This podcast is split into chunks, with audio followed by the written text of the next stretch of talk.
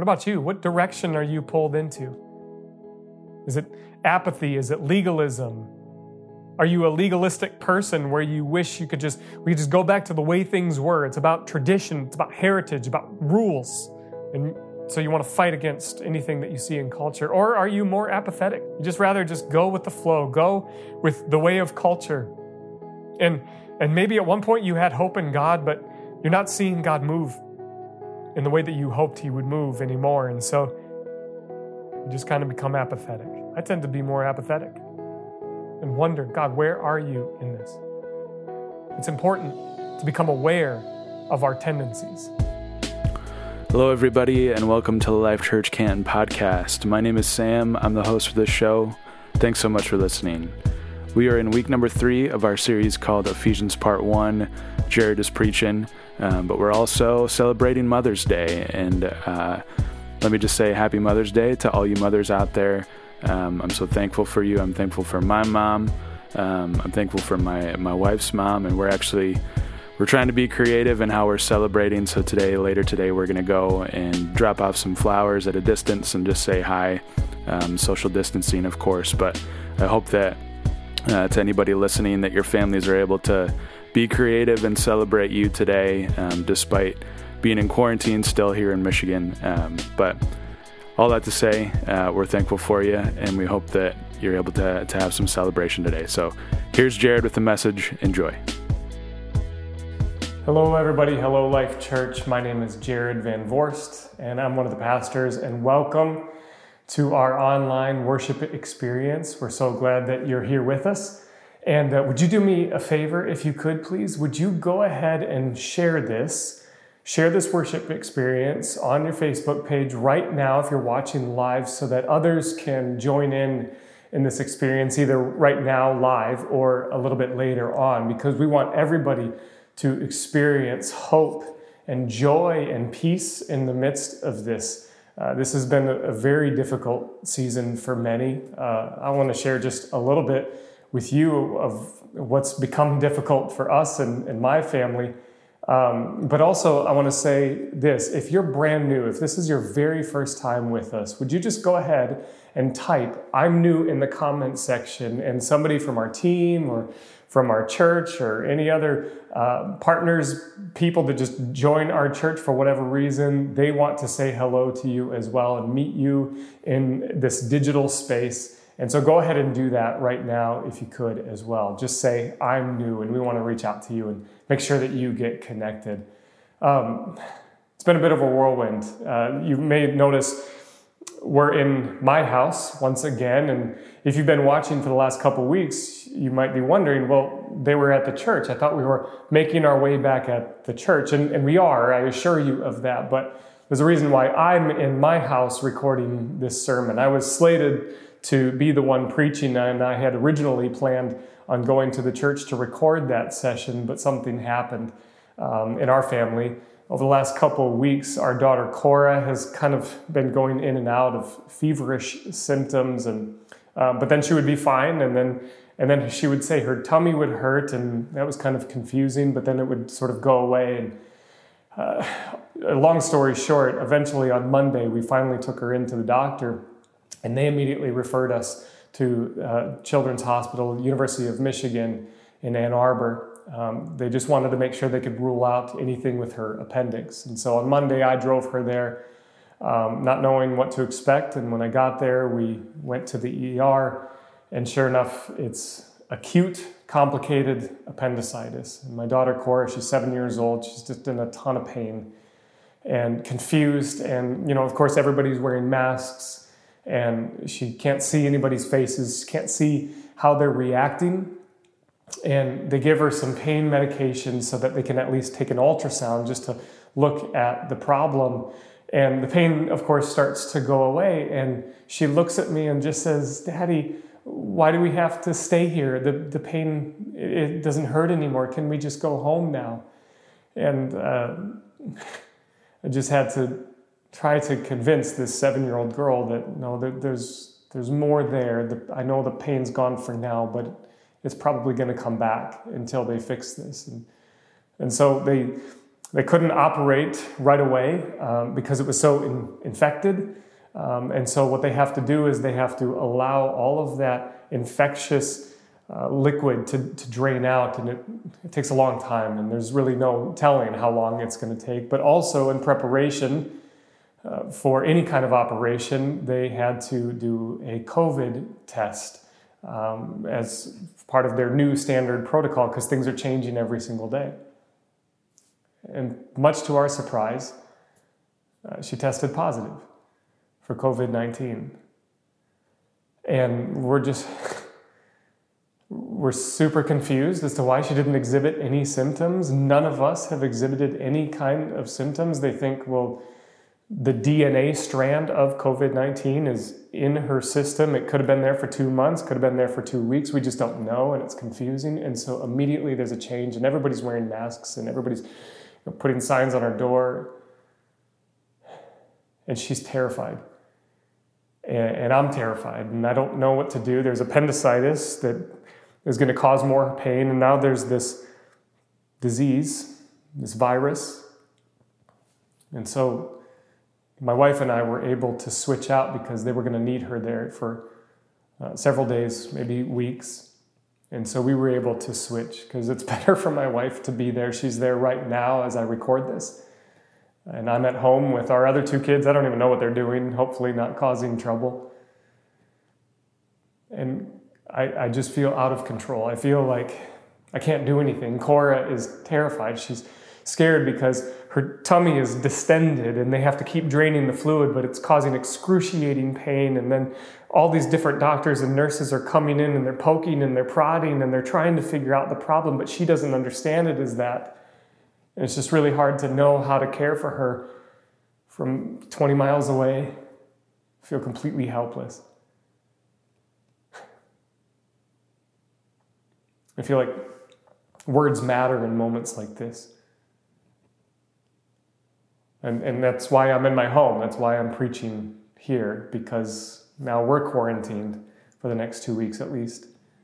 Even though I'm not showing any symptoms or anything, but we've been exposed. And so I'm here. And words matter in moments like this. You know, a year ago, um, almost exactly a year ago, that you're going to be seeing this, uh, I preached for the very first time at Life Church. And then just a couple days later, I accepted the job to come and to be one of the pastors at Life Church. And it's been such an honor and such a joy to be one of your pastors. But if I could say anything to you in a moment like this, after having getting, gotten to know you for this past year, I, I feel like I would have the same words as Paul. And this is a bit of a spoiler alert, but we're in a series on the letter to the Ephesians, and Paul writes a letter to this church. And I want to steal some of his words. I'm going to be jumping ahead a little bit. I apologize, but he says, I, I can't stop thinking about you and praying for you. And when I pray for you, I pray that you would have the spiritual wisdom and insight to know God more, to grow in your knowledge of God even more than you already do. Life Church, I want, I want you to know Him in this moment. I, I'm, I'm scared, I'm nervous, I feel helpless, but I know God is faithful and He's going to continue to be faithful.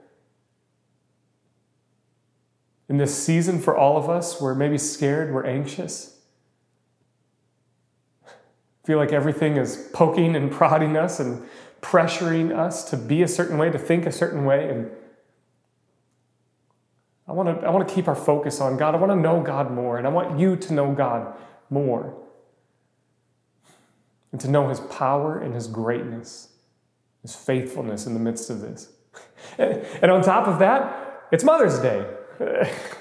It's just a crazy time, but I want to say happy Mother's Day to all of you moms out there. Or those of you who are on the process of becoming a mom, happy Mother's Day. You know, speaking of knowing, your mother might be the one that knows you the most.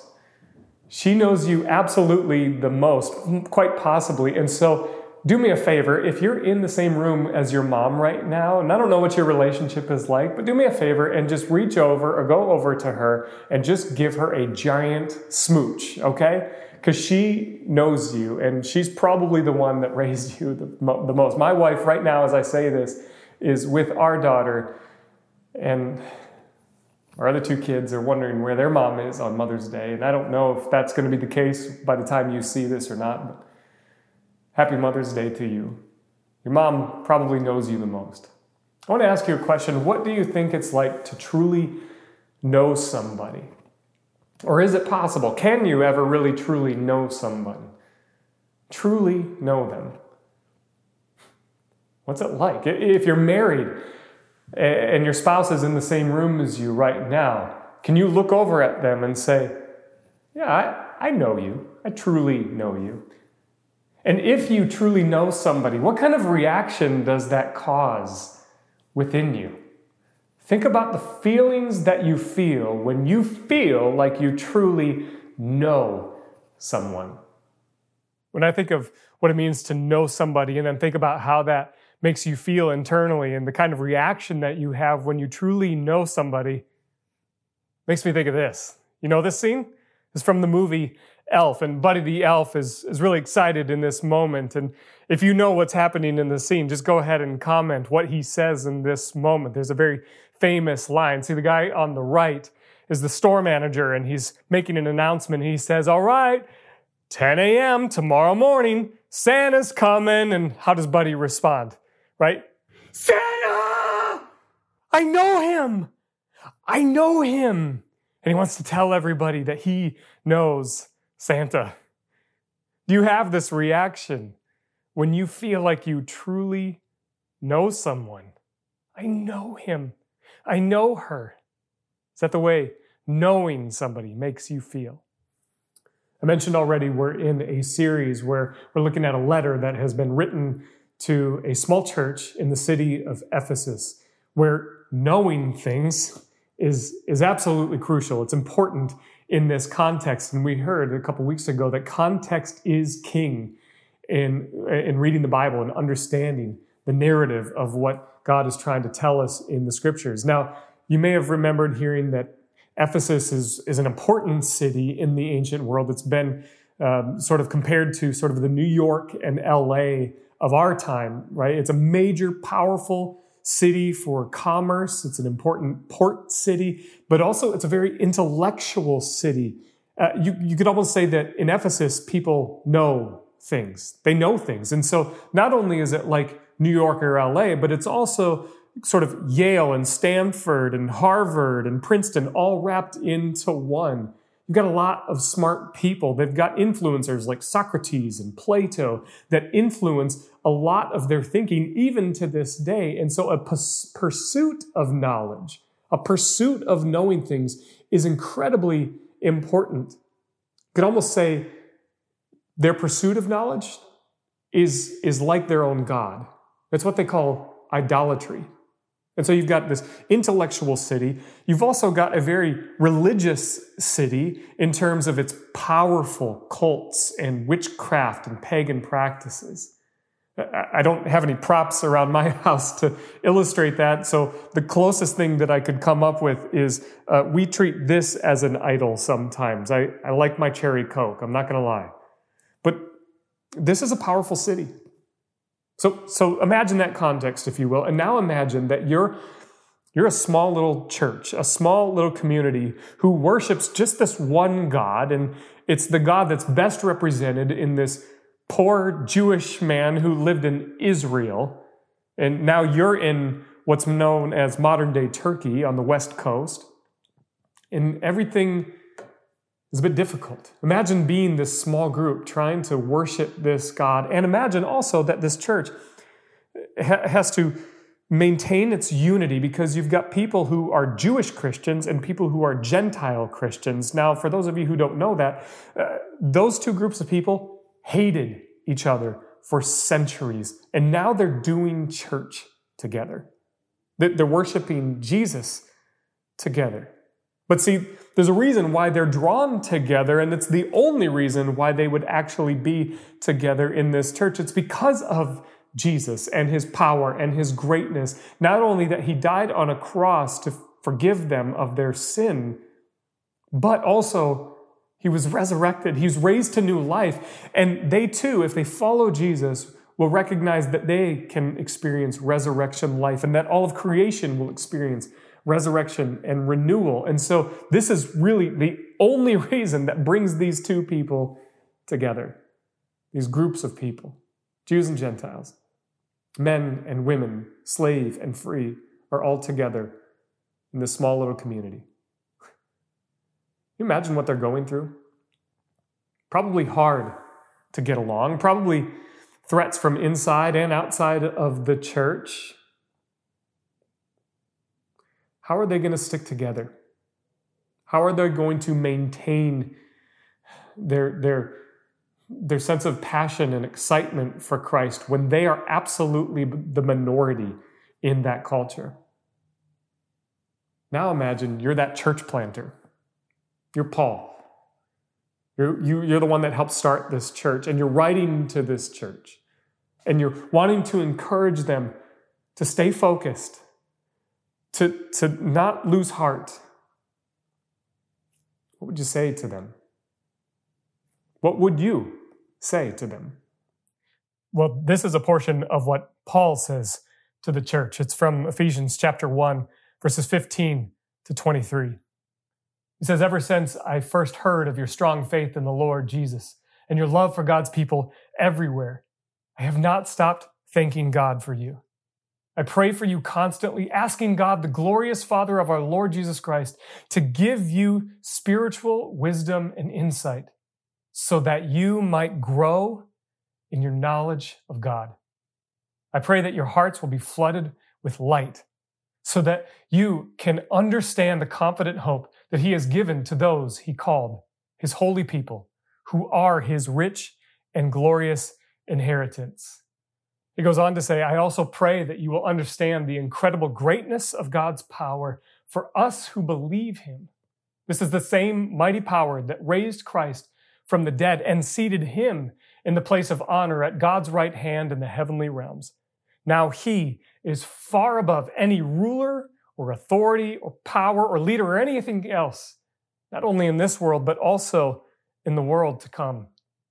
God has put all things under the authority of Christ and has made him head over all things for the benefit of the church. And the church is his body. It is made full and complete by Christ, who fills all things everywhere with himself. Let me ask you again what's it like to truly know someone? To know Christ like this? To, to have this sort of internal reaction of what's going on that changes all of the knowledge that you understand in the world around you. You're part of this small church, right?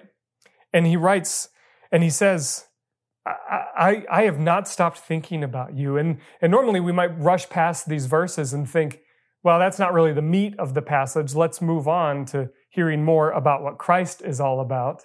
And so we do that. But imagine what these first words, these opening lines would have meant. I haven't stopped thinking about you and praying for you. This is meaningful to these people, especially given their context that they have been surrounded by challenges on every side persecution, threats, even death. I'm with you. I'm for you, Paul says. But then he goes on to say this incredible prayer what it's like to, to truly know Christ, to really want to see him with spiritual eyes, to see and to know him in a way that you can't see and know him on your own. I think about it like this you recognize these?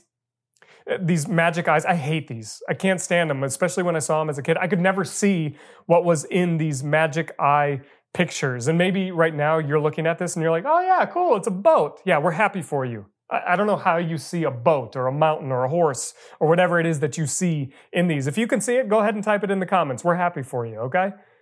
I could never see these and I hate these. And, and then to make it even more frustrating, people would come along and say, well, you know, you just have to be tired and just kind of stare at it for a really long time. Or then they would say something like, you know, you actually don't look at, at the image, look through the image. I don't even know what that means. I could not understand what this is. And then finally, finally, every once in a while, somebody who is caring and compassionate would come along and, you know, maybe outline the image that they could see, but I couldn't see. And if they started to outline it a little bit, I could, I could kind of start to visualize whatever it is that they saw a sailboat, a horse, whatever. But here's the thing Paul, Paul is saying to this church, you need, you need the ability from God to be able to see what you can't normally see or know what you can't normally know in your own power. He's asking God to give them this ability to see and know what they can't see and know on their own. So, again, remember the context of where we're at. We're knowing things is important in Ephesus. And, and I want to take that just a little bit further. What they believed that to be called was Gnosticism in the first century. And it was kind of developed or at least made popular by a guy named Plato, who I mentioned before. And it's this idea that, that mind and body are separate or fragmented from soul and spirit. They're two very different entities. And the mind and the body are flawed and incomplete, but the soul and the spirit, that's the good stuff.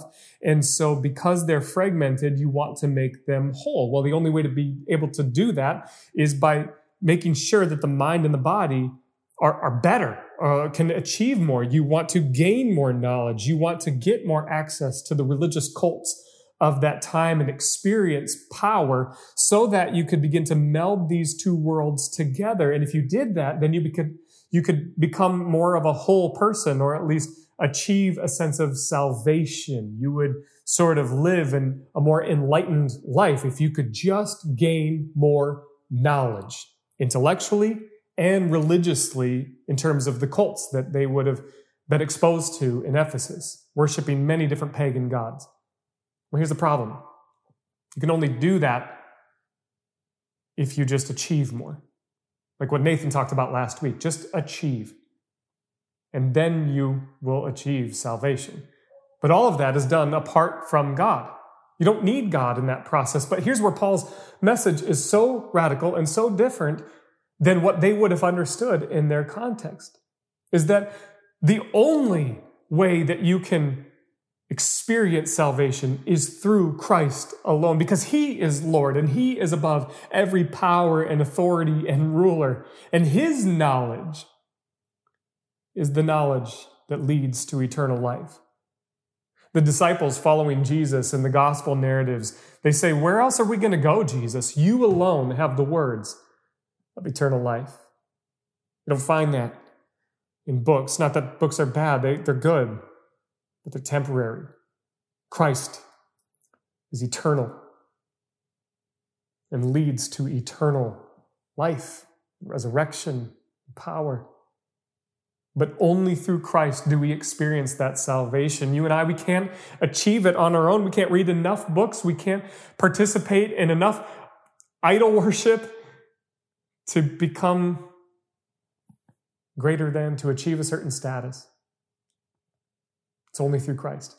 Paul uses this terminology, a rich and glorious inheritance. And there's a reason he uses that terminology in a very wealthy society who's thinking about commerce and business and, and money, right? But think about it in, in modern terms. Imagine you have a distant relative who you, you've never met before, but they have you receiving an inheritance someday from them. And, and also now imagine that this distant relative reaches out to you tells you about this inheritance and lets you know that you're going to be set for life because of this inheritance. And you've never met them before, but they say to you, Hey, I, would like to get to know you, and, and I want you to get to know me too. Wouldn't you want to get to know them, right? How much more the God of the universe, Christ, the ultimate authority who has a rich and glorious inheritance that's more than just mere dollars and cents or stimulus checks or 401ks, but it is a rich and eternal, glorious life where we will truly live forever. Wouldn't you want to know Him inside and out? So it's one thing to have knowledge and knowledge about Christ and about who he is and how great he is, but it's a totally other thing to know what to do with that knowledge. And so I want to use a quick diagram just to walk through how this knowledge of Christ is actually going to affect this group of people. So we've got Jews and Gentiles who make up this church.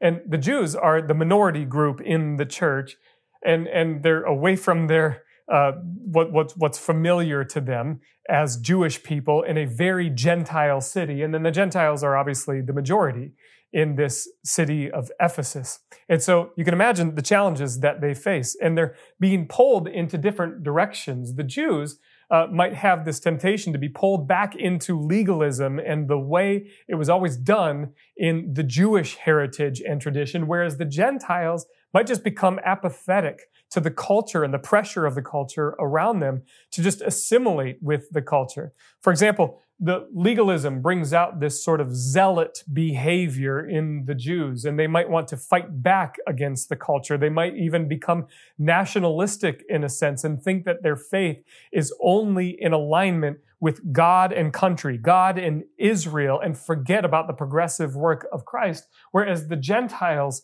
might just go back into some of their cultish ways of witchcraft and Gnosticism, thinking that their knowledge might achieve salvation. See, uh, but Paul's saying, keep Christ at the center. Christ is the thing that's going to start to pull you together. And his death on the cross is where that transformative power comes from. And it's a different kind of power than they could ever imagine to experience in their world. And ultimately, when they come together, they form this word, the church, or the word that we get is ecclesia. That's the Greek word for this church. It's not just a building, but it's this body of believers that comes together around Christ and around his resurrection because his resurrection changes everything. And because of that, it allows them to pursue unity. And just as another spoiler alert, this is what this letter is going to eventually start talking about. It's one thing to have knowledge about Christ, but it's another thing to take that knowledge and to move them toward unity. And these things start to go away minority and majority, Jew and Gentile, legalism and apathy start to go away. I wonder about you. Are you pulled into one of these directions? Maybe these terms aren't uh, totally modern for us to relate to, but the same forces that pulled these people away from each other and away from their, their hope of being that ecclesia are the same forces that pull us apart today. And this, this is the hope. This is what we want. We want Christ as the head. We want his power to inform our body, the ecclesia, so that we can be unified. And ultimately, this is for the church in Canton as well. What about you? What direction are you pulled into? Is it apathy? Is it legalism? Are you a legalistic person where you wish you could just we could just go back to the way things were? It's about tradition, it's about heritage, about rules. And so you want to fight against anything that you see in culture or are you more apathetic? You just rather just go with the flow, go with the way of culture. And and maybe at one point you had hope in God, but you're not seeing God move in the way that you hoped he would move anymore. And so you just kind of become apathetic. Would you feel comfortable sharing that? I tend to lean towards legalism, or I tend to lean towards apathy. I tend to be more apathetic and wonder, God, where are you in this? It's important to become aware of our tendencies.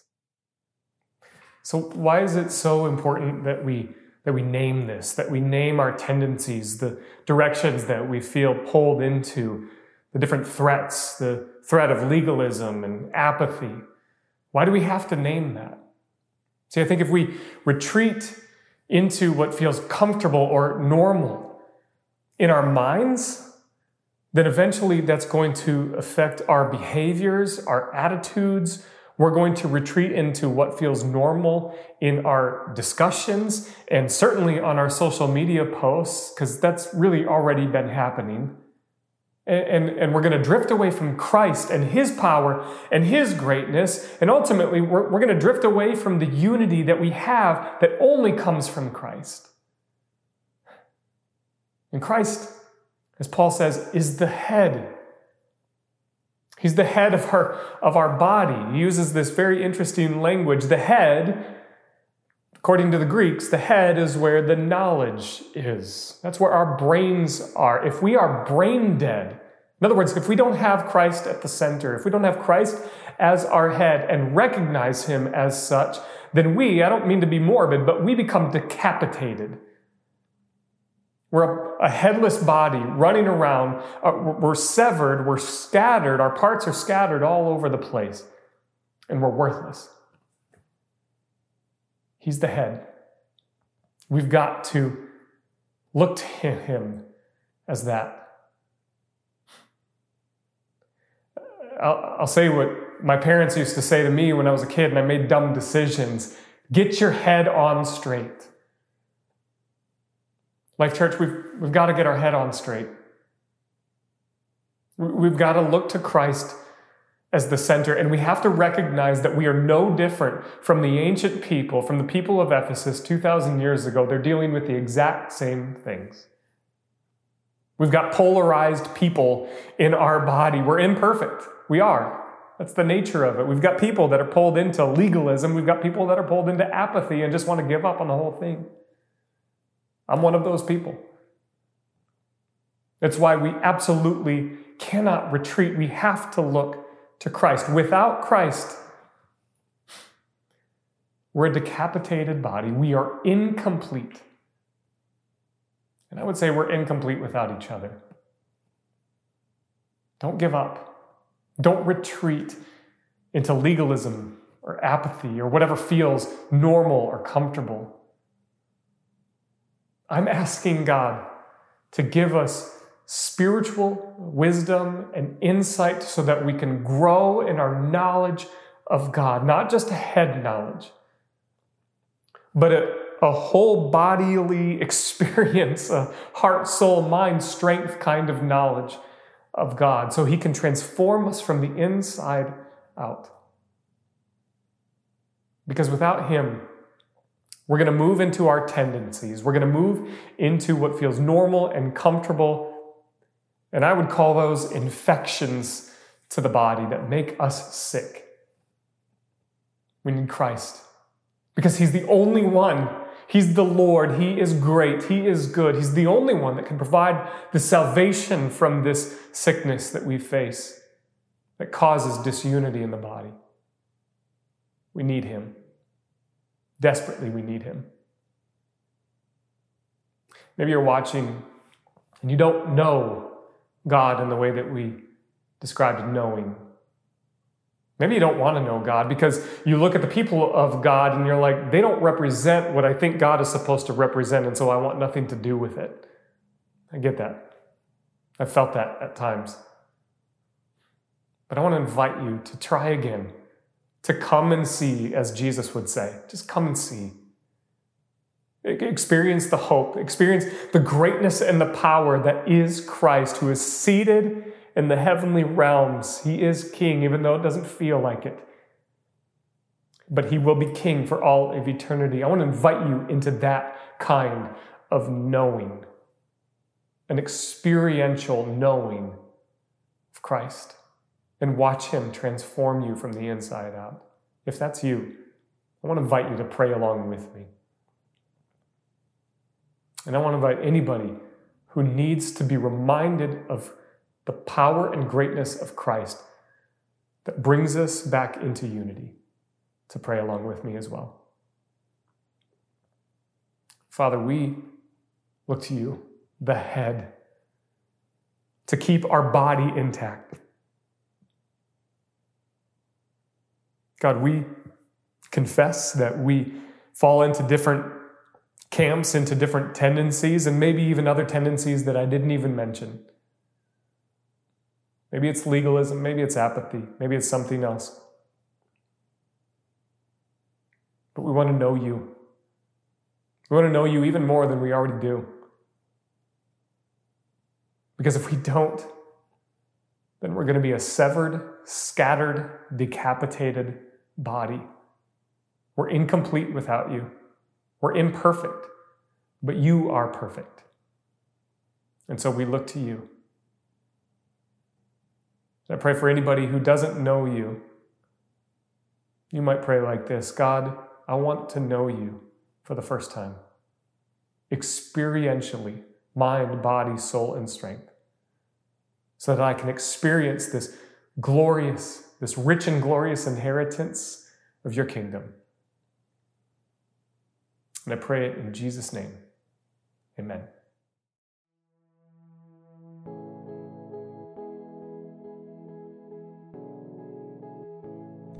Hey, thanks so much for listening.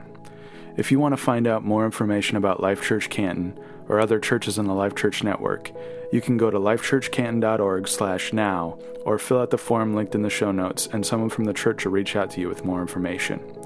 If you watched Life Church online for the first time this, past weekend, we would love to know about it. We believe that life isn't meant to be lived in isolation, but we want to connect with you and learn to live like Jesus in community together. If you want to email the show, you can do that at podcast at lifechurchcanton.org. You can subscribe to the show wherever you get your podcasts, and if you're enjoying it, please share it with a friend and leave us a review. Once again, my name is Sam Parham, and you've been listening to the Life Church Canton podcast. Have a great week, everybody.